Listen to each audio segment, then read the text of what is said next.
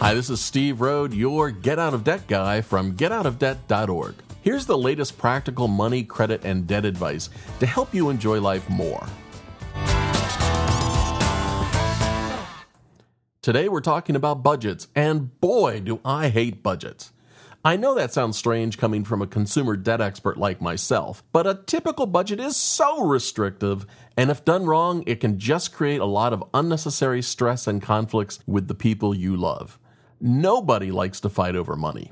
Typically, when people sit down to create a budget, what they really end up writing down is their best guess on how they spent their money a month ago. Rather than being a work of fact, that type of budget is really nothing more than a fictional wish list on how they'd like to spend their money. University studies have demonstrated that the accuracy of our memories, even over just a short period of time, can significantly erode. Research shows that people only get about 30% of the information correct when they try to recall it just a couple of weeks later. And imagine what the accuracy rate is when trying to estimate spending small amounts here and there. In a study I conducted, I asked people to write down an initial budget and then track their money for a period of time.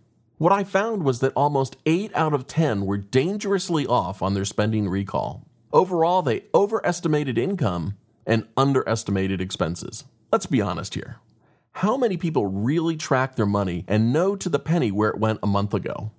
I know I wouldn't be able to do that. Instead of making one of those fairy tale budgets from memory, you can do better and it's easy. Coming up, I'm going to tell you how easy it can be and why you don't need anything fancy or expensive to build the world's best budget.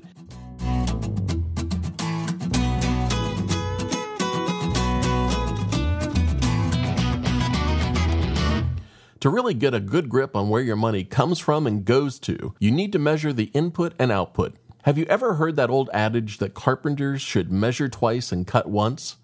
Well, you need to apply the same wise advice to making cuts in how you spend your money. To get started, you don't need any fancy computer or expensive software. No, all you really need is a piece of paper and a pencil. For the next 30 days, just make a list of how much and for what you spend your money for. If you're married or have a life partner, it would be great if they participated in this exercise as well. It's an eye opener.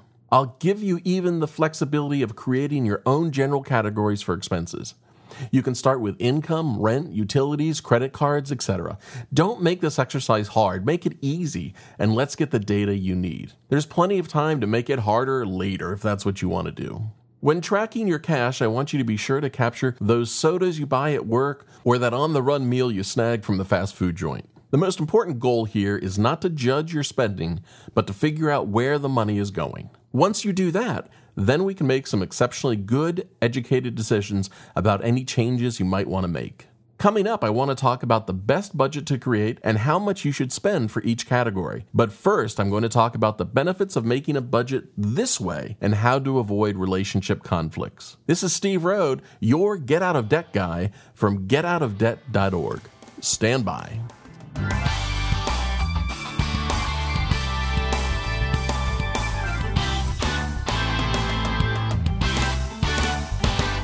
Budgets can create relationship conflicts, and money issues are the leading source of fights in relationships. But why? The conflict over budgets in a relationship are primarily due to a fundamental reality. You see, opposites really do attract, and if you look at the partners in a romantic relationship, you will find that one is the saver and the other is the spender. Spenders hate to be reined in. For them, spending money is just much more emotionally rewarding. For savers, the act of keeping the finances in check is the general emotional reward. Knowing that, you can see how unconscious conflicts can exist. So, how do you overcome that as you build your budget? It's actually simple. I'd bet that it's the saver in the relationship that will be the driving force behind creating a budget. The spender will resent the process. So start the process of tracking your cash without demands that cuts have to be made. Focus on just collecting the data first, and once a month's worth of data is down on paper, then talks about changes can begin. What your spending partner doesn't know is that simply by recording where their money is going will reduce their unconscious spending by about 20%. The simple act of awareness in recording spending will start that hidden process of slowly evaluating expenditures from wants to needs. Once you've got the 30 days worth of data and you've categorized it, how much should you spend in each major life category? Well, coming up, I'm going to talk about just that. This is Steve Rhode, your Get Out of Debt guy from getoutofdebt.org.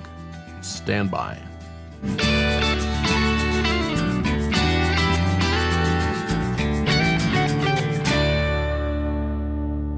Question I'm often asked is how much should I spend for groceries, housing, utilities, entertainment, and everything else? The reality is, it absolutely doesn't matter. Spend whatever you can afford on the things that are most important to you. Ultimately, the goal is to create a plan on how to spend your money that allows you to each month save money, invest, meet your expenses, and enjoy life.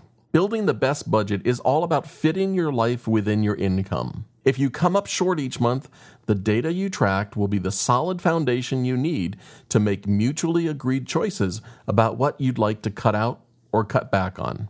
When you and your spouse communicate and decide those things together, you'll build a budget that's really going to work for you.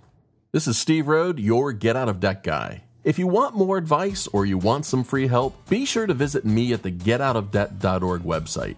And while you're at the site, don't forget to subscribe to this podcast for even more practical tips and advice.